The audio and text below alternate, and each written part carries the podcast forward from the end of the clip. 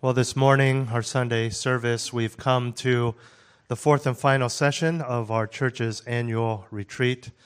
And by now, for those of you who are here with us in Sacramento, our retreat preacher is no stranger to you. For the sake of those joining from home on the live stream, our speaker this morning and our speaker from this past Friday on is Pastor Alton Toe, who is a pastor of Berean Mission Church in Millbrae, California, which meets again just down the road from where we meet in Burlingame. They meet at Mills High School. He is a graduate of the Master Seminary, and currently resides in San Francisco with his wife Carissa and his son Miles. We've been blessed this weekend, and if you're joining us this morning, you will assuredly be blessed as Pastor Alton brings us the word yet again. Let's welcome him to the pulpit.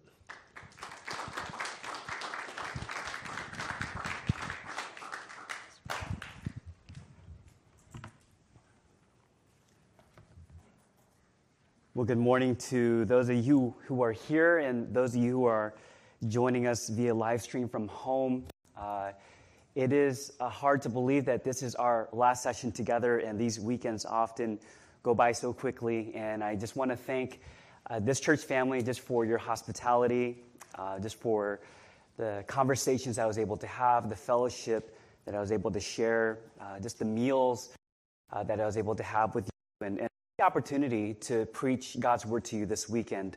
I wish that I was able just to be more available, to be able to meet and talk with the rest of you. But Lord willing, that we'll have more opportunities because, you know, we're really close by each other in the Bay. And so as well, I just want to thank, again, Pastor Roger for having me be a part of this retreat. And though the opportunities to be able to fellowship with you are few and far between, it is always a sweet time, and I hope you know of my deep affections for you, for your family, and so I'm thankful for our friendship and the partnership that we continue to have in the gospel. And so thank you again just for this weekend. I've been truly blessed, and Lord willing that we'll have more opportunities to fellowship down the road. Well, for our time together, I want to invite for you to take God's word and turn with me to the letter of James, and we've been in this book for this weekend, and we come this morning to chapter 5. And for our time together, we'll be looking at verses 7 through 11 of James 5. And as always, I want to read our text for us as we begin. And this is God's holy and inerrant word. Be patient, therefore, brothers, until the coming of the Lord. See how the farmer waits for the precious fruit of the earth, being patient about it until it receives the early and late rains. You also be patient. Establish your hearts, for the coming of the Lord is at hand. Verse 9, do not grumble against each other, brothers, so that you may not be judged. Behold, the judge is standing at the door. As an example of suffering and patience, brothers, take the prophets who spoke in the name of the Lord. Behold, we consider those blessed who remain steadfast.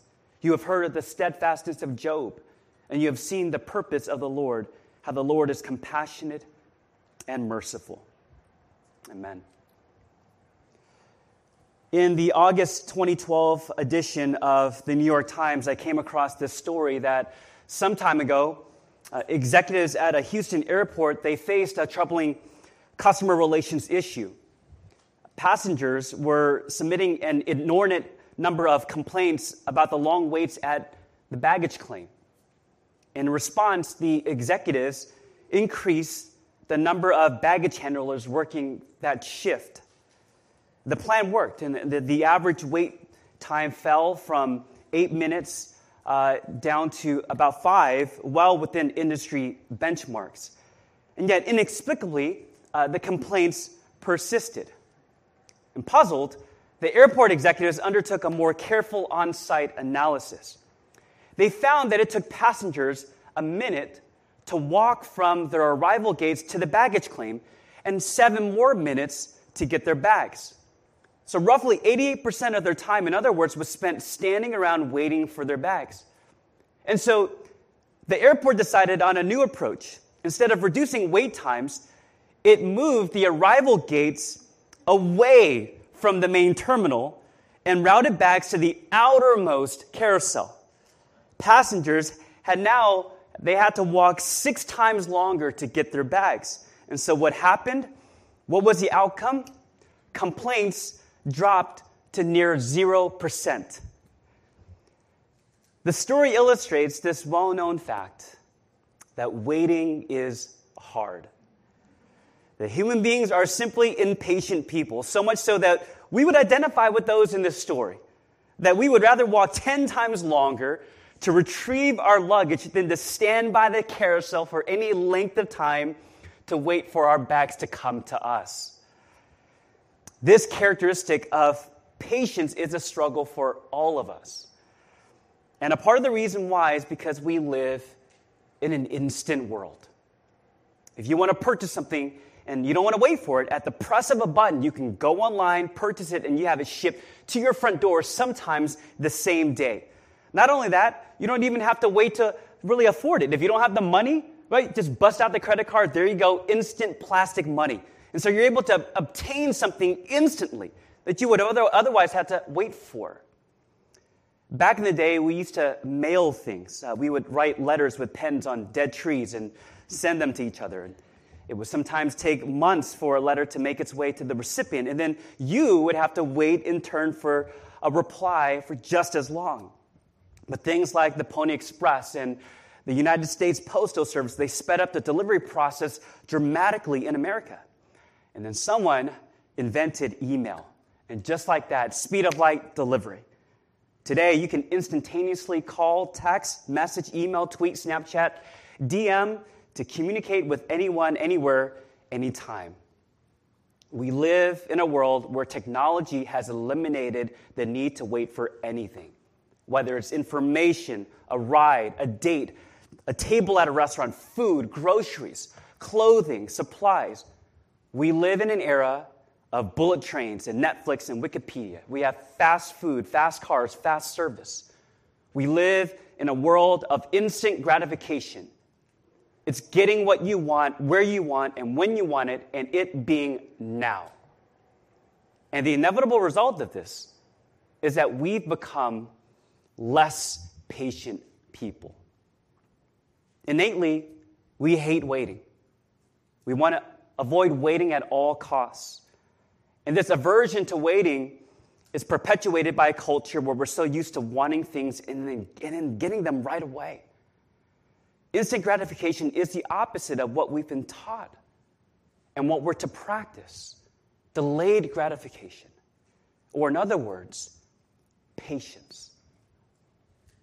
This is the exhortation that James gives to the early church here in our passage.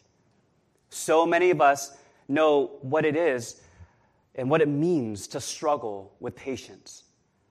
This morning, we're going to talk about what it means to live in patience, not just in the context of the little elements of life, things like long lines and traffic and difficult people, but even in the context of deep suffering, which is what James was primarily addressing here for these first-century believers. See, for these believers, the issue wasn't instant gratification for something they wanted, but for something they were already experiencing, that they had already been enduring difficulty, trials, adversity, all of which we can relate to. And it's in this context that James, he calls for believers to be patient. In fact, patience is a mark of authentic Christian faith, which has been the theme of James throughout this letter and for our retreat this weekend. And so this morning for our last session, we're going to look at this topic of patience. And I want to draw for us just two truths or motivations for how we can cultivate patience in an instant world. First, if you're taking notes, we want to be patient in light of Christ's return. I want to begin by looking at the command to be patient. What are we talking about here? What does it mean? How are we to understand it? Verse 5 tells us this. Be patient, therefore, brothers, until the coming of the Lord.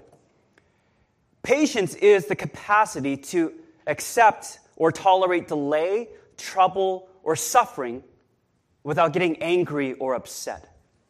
The word in Greek describes a long fuse on a bomb where we know it's going to burn. But patience is the ability for that fuse to burn longer.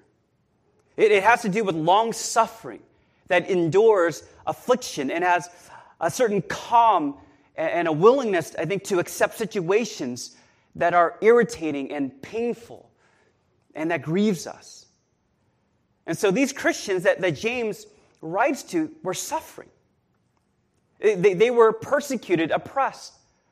In the context of this passage, they were being defrauded by wealthy landowners from just the chapter before.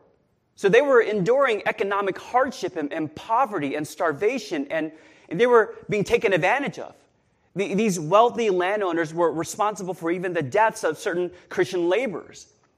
James addressed the wicked landowners, and he warned them of their impending condemnation, beginning in verse 5. But James here, in this passage of verse 7, is addressing now those being oppressed. The apostle says, therefore, as indication that he's now addressing these believers, whereas he was addressing the wealthy landowners who were persecuting them from before. And it's in this context that James tells them, in light of what you're going through, be patient. We know it's wrong, but they're going to get their due. But for you, your responsibility is not to worry about that, but your responsibility is instead to wait. See, he understands the tendency is not to be patient. It isn't to embrace delayed gratification, but rather to want instant gratification, in this case, of the removal of some difficulty. And I think about for ourselves, we know patience is difficult because life in a fallen world means we face difficulty on a daily basis. Traffic, misbehaving kids, personalities that rub us the wrong way, parking. But beyond these common nuisances, like these believers, we also know the challenges of patience with deep suffering. It could be chronic pain that you're experiencing that will afflict you for years, if not for the rest of your life. It could be an extended season of singleness for those who are unmarried.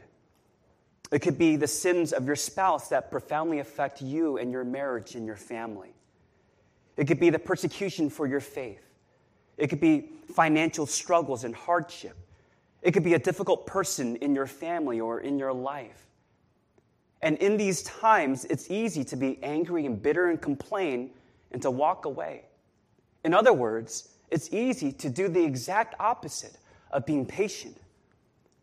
We know this is hard, and James recognizes this. See, notice he doesn't just leave this command in itself, because he knows how hard this is, and he knows this need for extraordinary grace to respond God's way and not our way, as we're inclined to do.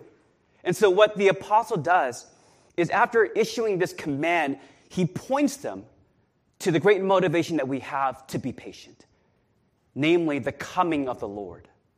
He says, be patient, dear brothers, until the coming of the Lord.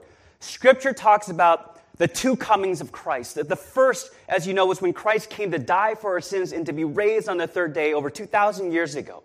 But there's a second coming when Christ comes not as Savior, but as Judge, the one who will vindicate us and make all things right in this world. James wants believers to be patient in view of the return of Jesus. He wants their response to suffering to be informed by their contemplation of the coming of Christ, because it's only then can they respond rightly.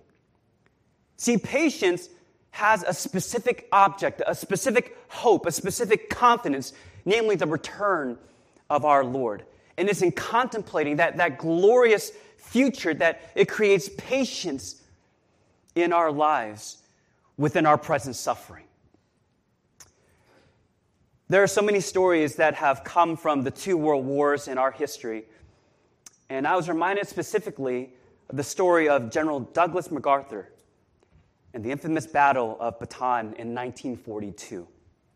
This battle was fought by the United States and the Philippine Army against Japan during World War II.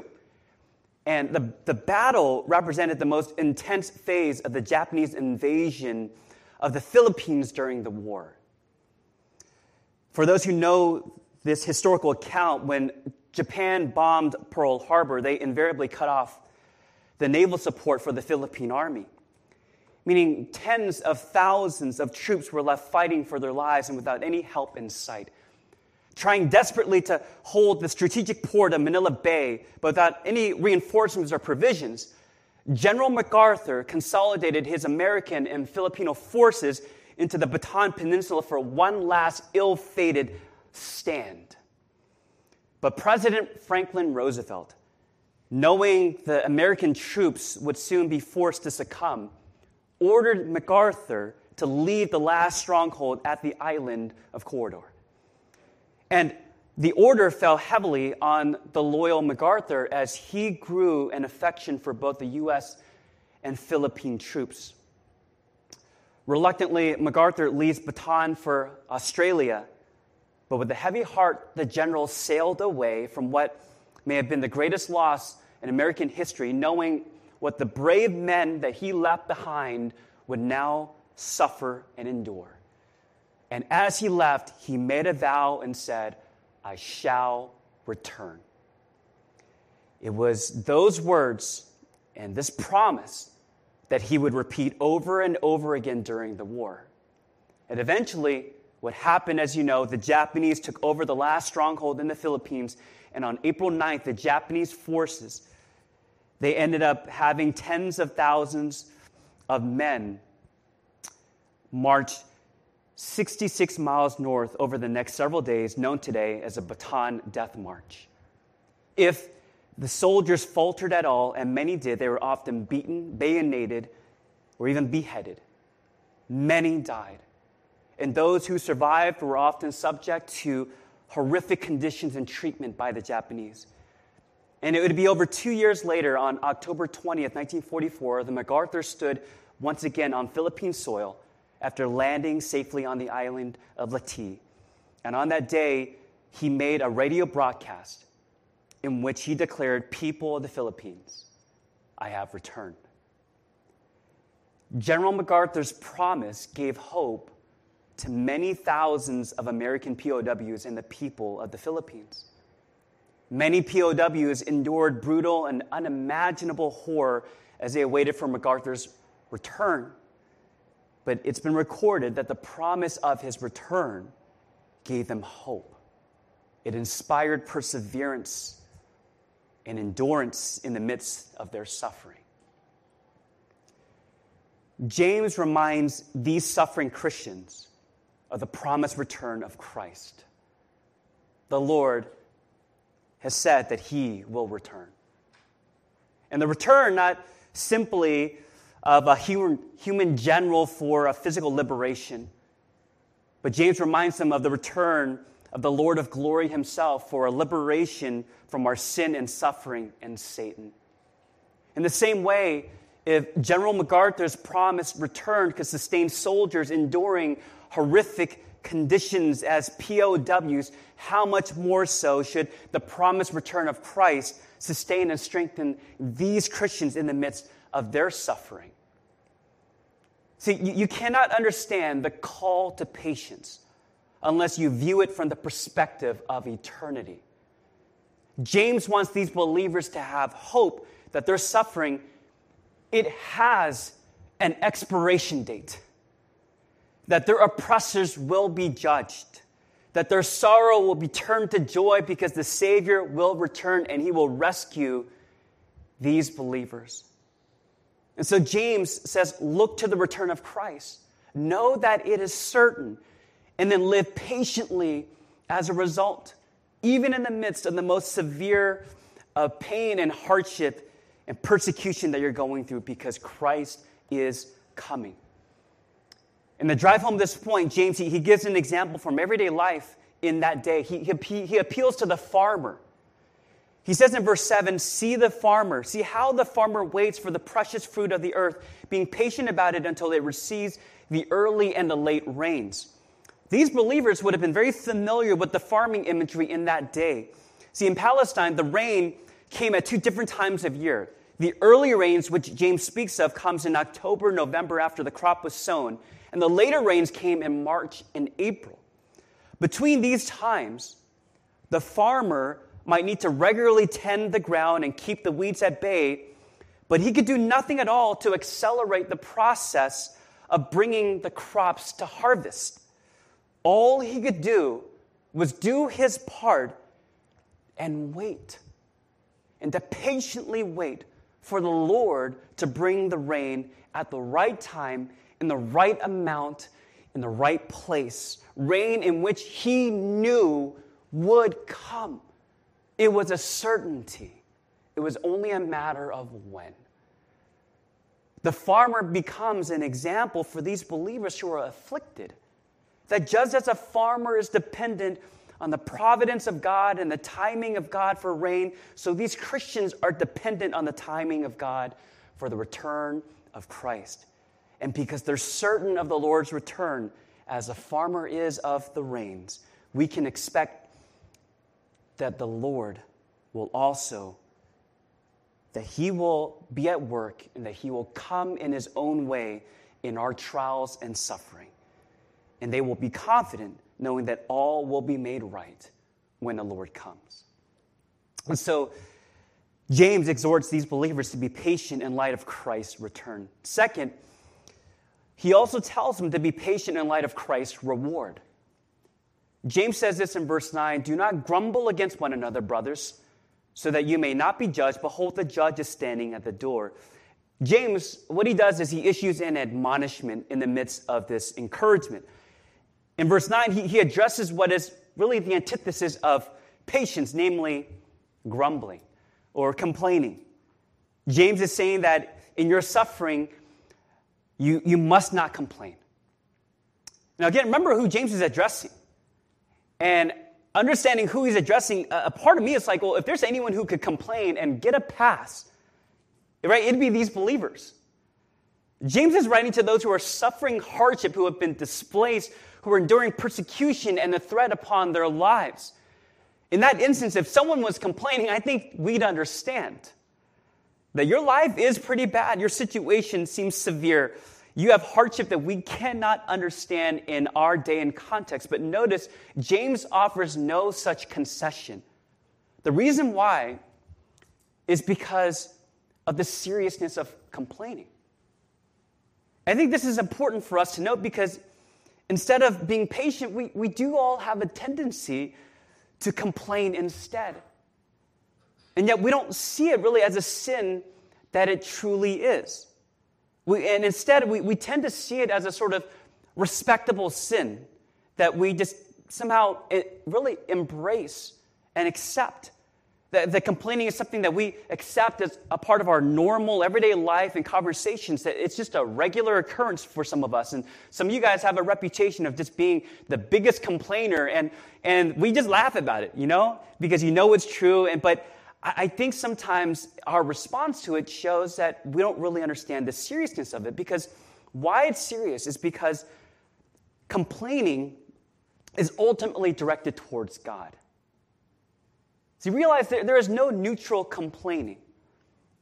You think about it, if I was at home and my wife put in the time and energy and love in providing this home-cooked meal for me and my son and our family, and at the dinner table, I take my first bite and I say, "Ugh, this food is gross." And then my wife would be like, "Excuse me?" And I'm like, No, hon.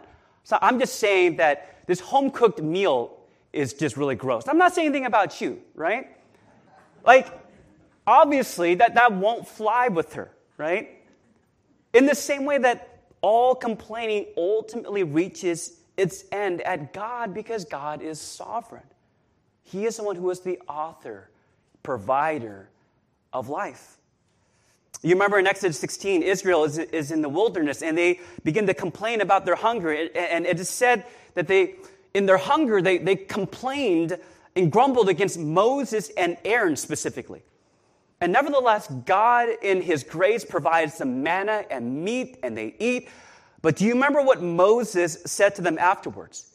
He says to the people, "The Lord has heard your grumbling against," not me, "him. Your grumbling, he says, is not against us, but against the Lord. This is the gravity to our complaining, that complaining always finds its end to God. You think about areas of life that you might be tempted to complain in. Is it a coworker? Is it your kids? Is it some suffering that you're going through? Is it relationships in your life? Do you realize that ultimately complaining ends with God, and you're saying to God, why is my life and my situation and my circumstances this way? So how does James address this? Once again, he turns our attention to the return of Christ, but specifically to his reward. He says in verse 10, as an example of suffering and patience, brothers, take the prophets who spoke in the name of the Lord. Behold, we consider those blessed who remain steadfast. And then you have heard the steadfastness of Job, and you have seen the purpose of the Lord, how the Lord is compassionate and merciful. See, in our waiting, especially in times of difficulty, realize that there is a reward or blessing that James speaks of here. And James, he illustrates this in the familiar story of Job. If you remember, there's this scene in the story of Job that takes place in heaven where the Lord and Satan are having an exchange. And the Lord said, have you seen my servant Job? There's none like him on earth, a blameless and upright man who fears the Lord and turns away from evil. And then Satan answered the Lord and says, well, Job, he only fears you because you bless him with so much. You take it all away, and he'll curse you. And so God says, okay, you want to see? Do what you want with Job. Just don't touch him. And so God, in his permissive will, he allows for Satan to come after Job, but only within the parameters that God sovereignly sets. And so you know the story. So Satan goes and he takes everything away that Job has with the exception of his life. There's this sequence of devastating events after another. A servant comes rushing in and says, Job, your oxen, your donkeys, and those servants that were taking care of them have been killed. And right when he's done, another comes in, your sheep, and those servants have been killed. And then another comes in and says, your camels and those servants have been killed. And then finally, the ultimate blow, then another servant comes in and says, your children, Job, have all died. His possessions, his livestock, his wealth, his children, and eventually his health are all taken away just like that.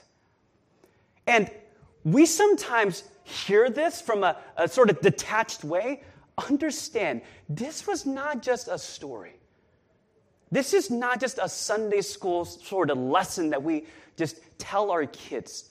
This was a historical account and situation. This really happened in the life of this man. And it'd be to those circumstances that Job responds with those famous words, naked I come from my mother's womb, and naked shall I return. The Lord gives, and the Lord takes away. Blessed be the name of the Lord. Now here's the thing. The story doesn't end there.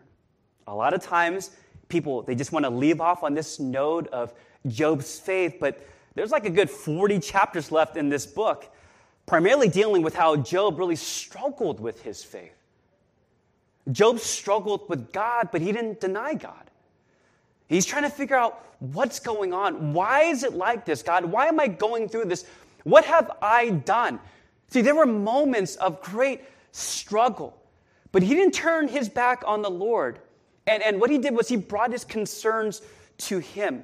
And I think Job is really given as an example to demonstrate how great that God's grace and patience is with our struggle. Job did wait. But you know how he waited? He waited in a messy way. He wasn't perfect. He had highs and lows. He's often like us. And we are like him. And the takeaway is this. What James tells us in verse 11 is that he was blessed in the steadfastness of faith that he had. Or in other words, he was blessed in his patience. Don't misunderstand. He wasn't blessed because of his patience. James is telling us he was blessed in it. See, the blessing isn't what you might think. Because for those of us who know the story of Job, we think about the story that in the end, God ended up giving Job back his health, more wealth than he ever had, a family, albeit a new family. And so in the end, God rewards his patience. And so the reward, again, was what he received after his patience. But what was the blessing? What was truly the blessing? Job 42 tells us this. Then Job answered the Lord and said, I know that you can do all things, that no purpose of yours can be thwarted. Who is this that hides counsel without knowledge? Therefore, I have uttered what I did not understand, things too wonderful for me which I did not know. Hear and I will speak. I will question you and you will make it known to me. I had heard of you by the hearing of the ear, but now my eyes see. Therefore, I despise myself and repent in dust and ashes. What's going on here? What is the blessing of steadfastness and patience? It's the blessedness of a changed life. It's a blessing of transformation. It's a blessing that we see here of what Job was and to what he became in this process, in this dialogue that he had with the Lord. See, that's what God is after. The blessing isn't that Job is getting his stuff back at the end of his trial. No, it's that through this trial, God had reformed Job. This is a new man changed by the grace of a sovereign God. That's the story of Job. A man who is blessed by God, because at the end of the story, Job is a different man. He's changed in the patience and perseverance in the midst of suffering.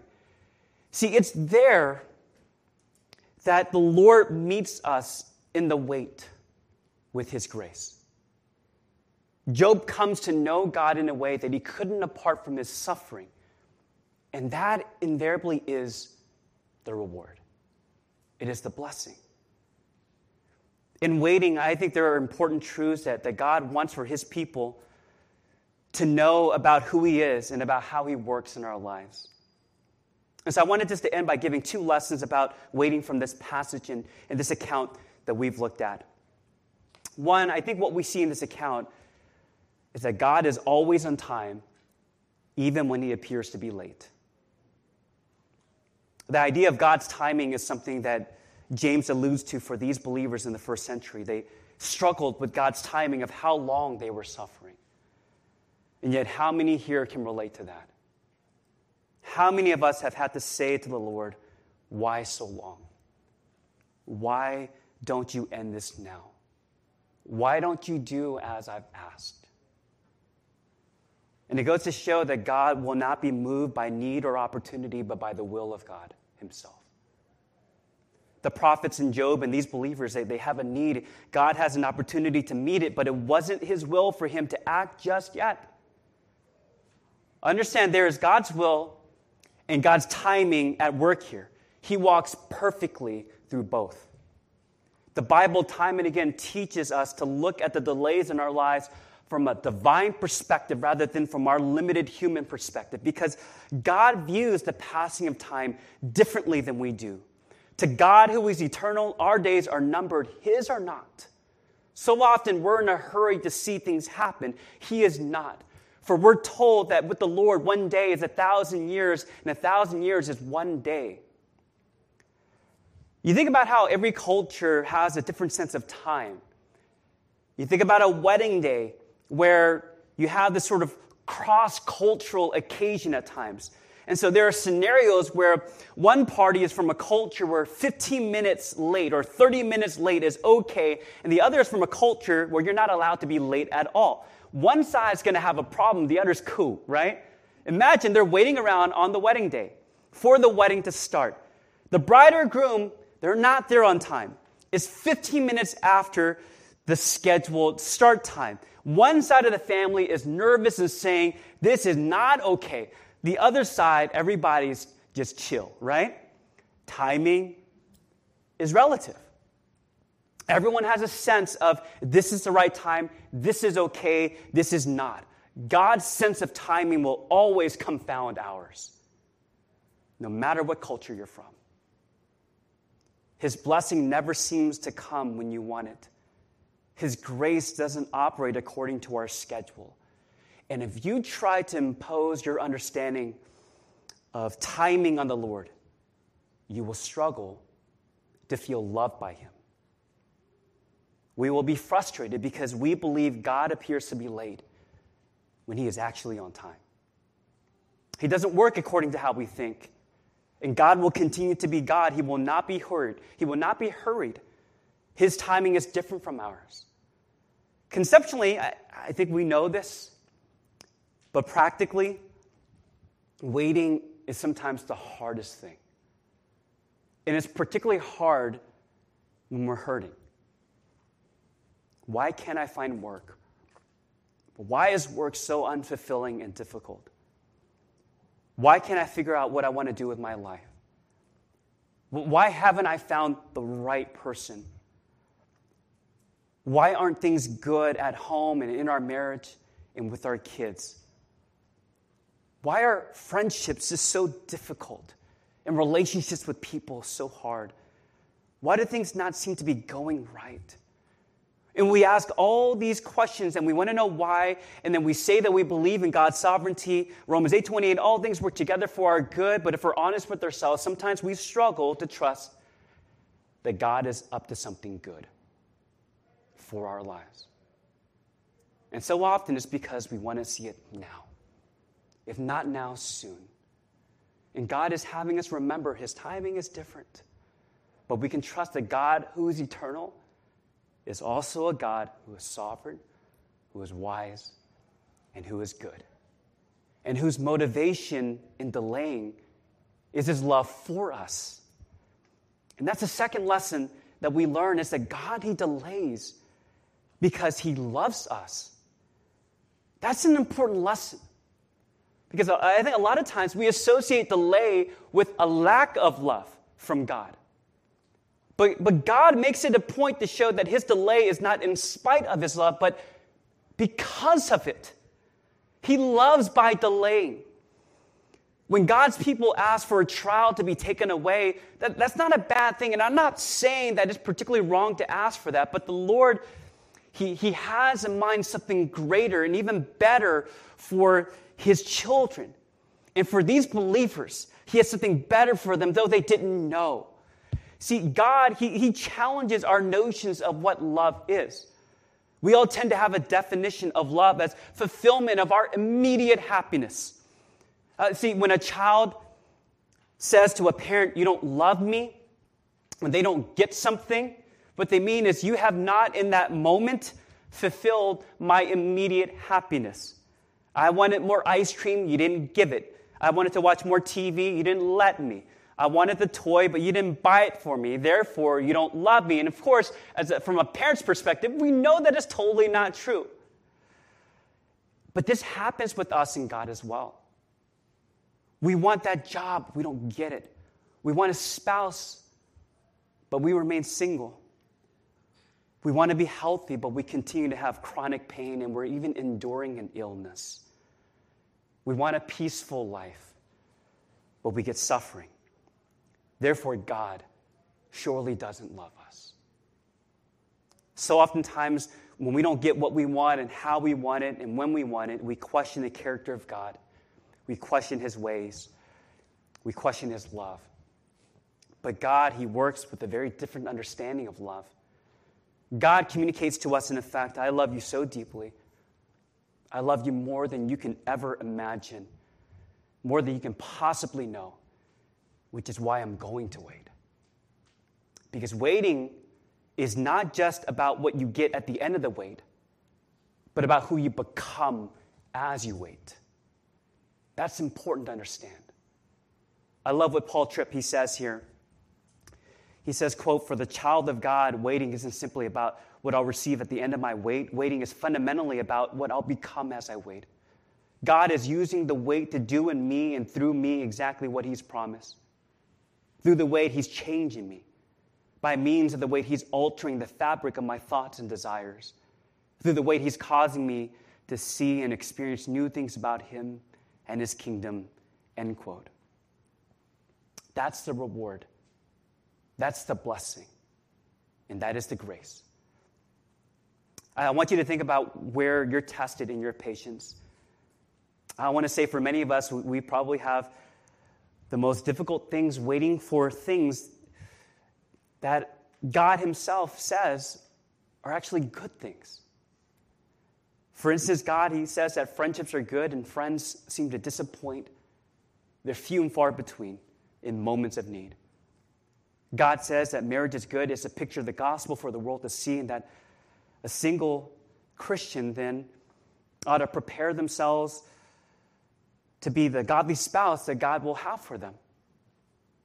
Yeah, countless couples have gone to the altar and they've entered the joys and benefits and sanctifications available in marriage, and why then are some godly people not married? Why must some wait a long time to get married? Why are some even single for the rest of their life? God's word says that salvation is a good thing. Or if the salvation of my children, a loved one, a neighbor, a friend would be a good thing, we ask, why must I wait? And why are loved ones not responsive to our initiatives, to us preaching the gospel to them? Why can't God just change their heart after praying for years upon years for our unsaved loved ones? The thing I struggled with most is God saying in his word that children are a blessing. But if having children is good, then why are some unable to have children? Why do some have to wait so long? Why is it that others have no trouble at all, and others sacrifice their children at the altar of convenience, and all the while, we can't even have one Lord? Why does it seem like the Lord is withholding blessing that he says is good for us? And it's here that James tells us the blessing is in the waiting. He loves us so much that he makes us wait because of what he's doing through it. See, the truth is, for all of us, we are people in process. We are unfinished products. We know that we're weak and fragile and sinful people in need of grace. And Jesus could not be the Savior and leave you in the state that you are as believers. And so he promises to do what he needs to make us who he wants us to be. And one of the means for how God accomplishes this is through our waiting in the midst of even affliction. And so in grace, God, he uses hard tools to produce soft hearts. And that's a very good thing. He'll expose idols. He'll show you what's really dear to your hearts, what we feel that we cannot live without, and what truly rules there. He'll reveal character and where we need to grow.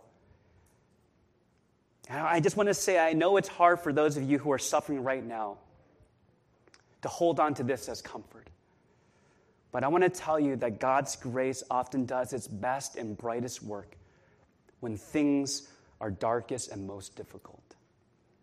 Even though we endure things that don't seem to be good, there's comfort in knowing that the one in charge of all that happens, he is good. He is holy, he is righteous, he is wise, he is loving in every way. And he's after the ultimate good for his creation, for us who bear his image. He's moving creation to the moment when he will finally make all things new. And he's going to make all things new, starting with you. Authentic Christian living is to be able to practice patience in our lives with the hope that God will say what he does, that God, that he will do what he says, that he will fulfill what he says that he will accomplish in our lives and in our world. So let us go forth and let us live out our faith in a way that brings glory to the Lord, and it shows again the genuineness of our faith that he's given to us. Let's pray. Lord, I pray for those that are here, that you will cause us to be driven to Christ. We recognize that we often fall short of your calling in our lives. We know how impatient that we are, and yet, Lord, we trust in a God who is patient, ever so patient with us. So give us much grace, Lord, as we leave from here, as those who desire just to be faithful to you. Thank you for the promises of your word. We pray that would sustain us, that would give us much hope and great confidence to be the men and women that you desire for us to be. Lord, we thank you for the change that you have already brought about in our lives and that you will continue to do until the return of Christ. We pray all these things in his name. Amen.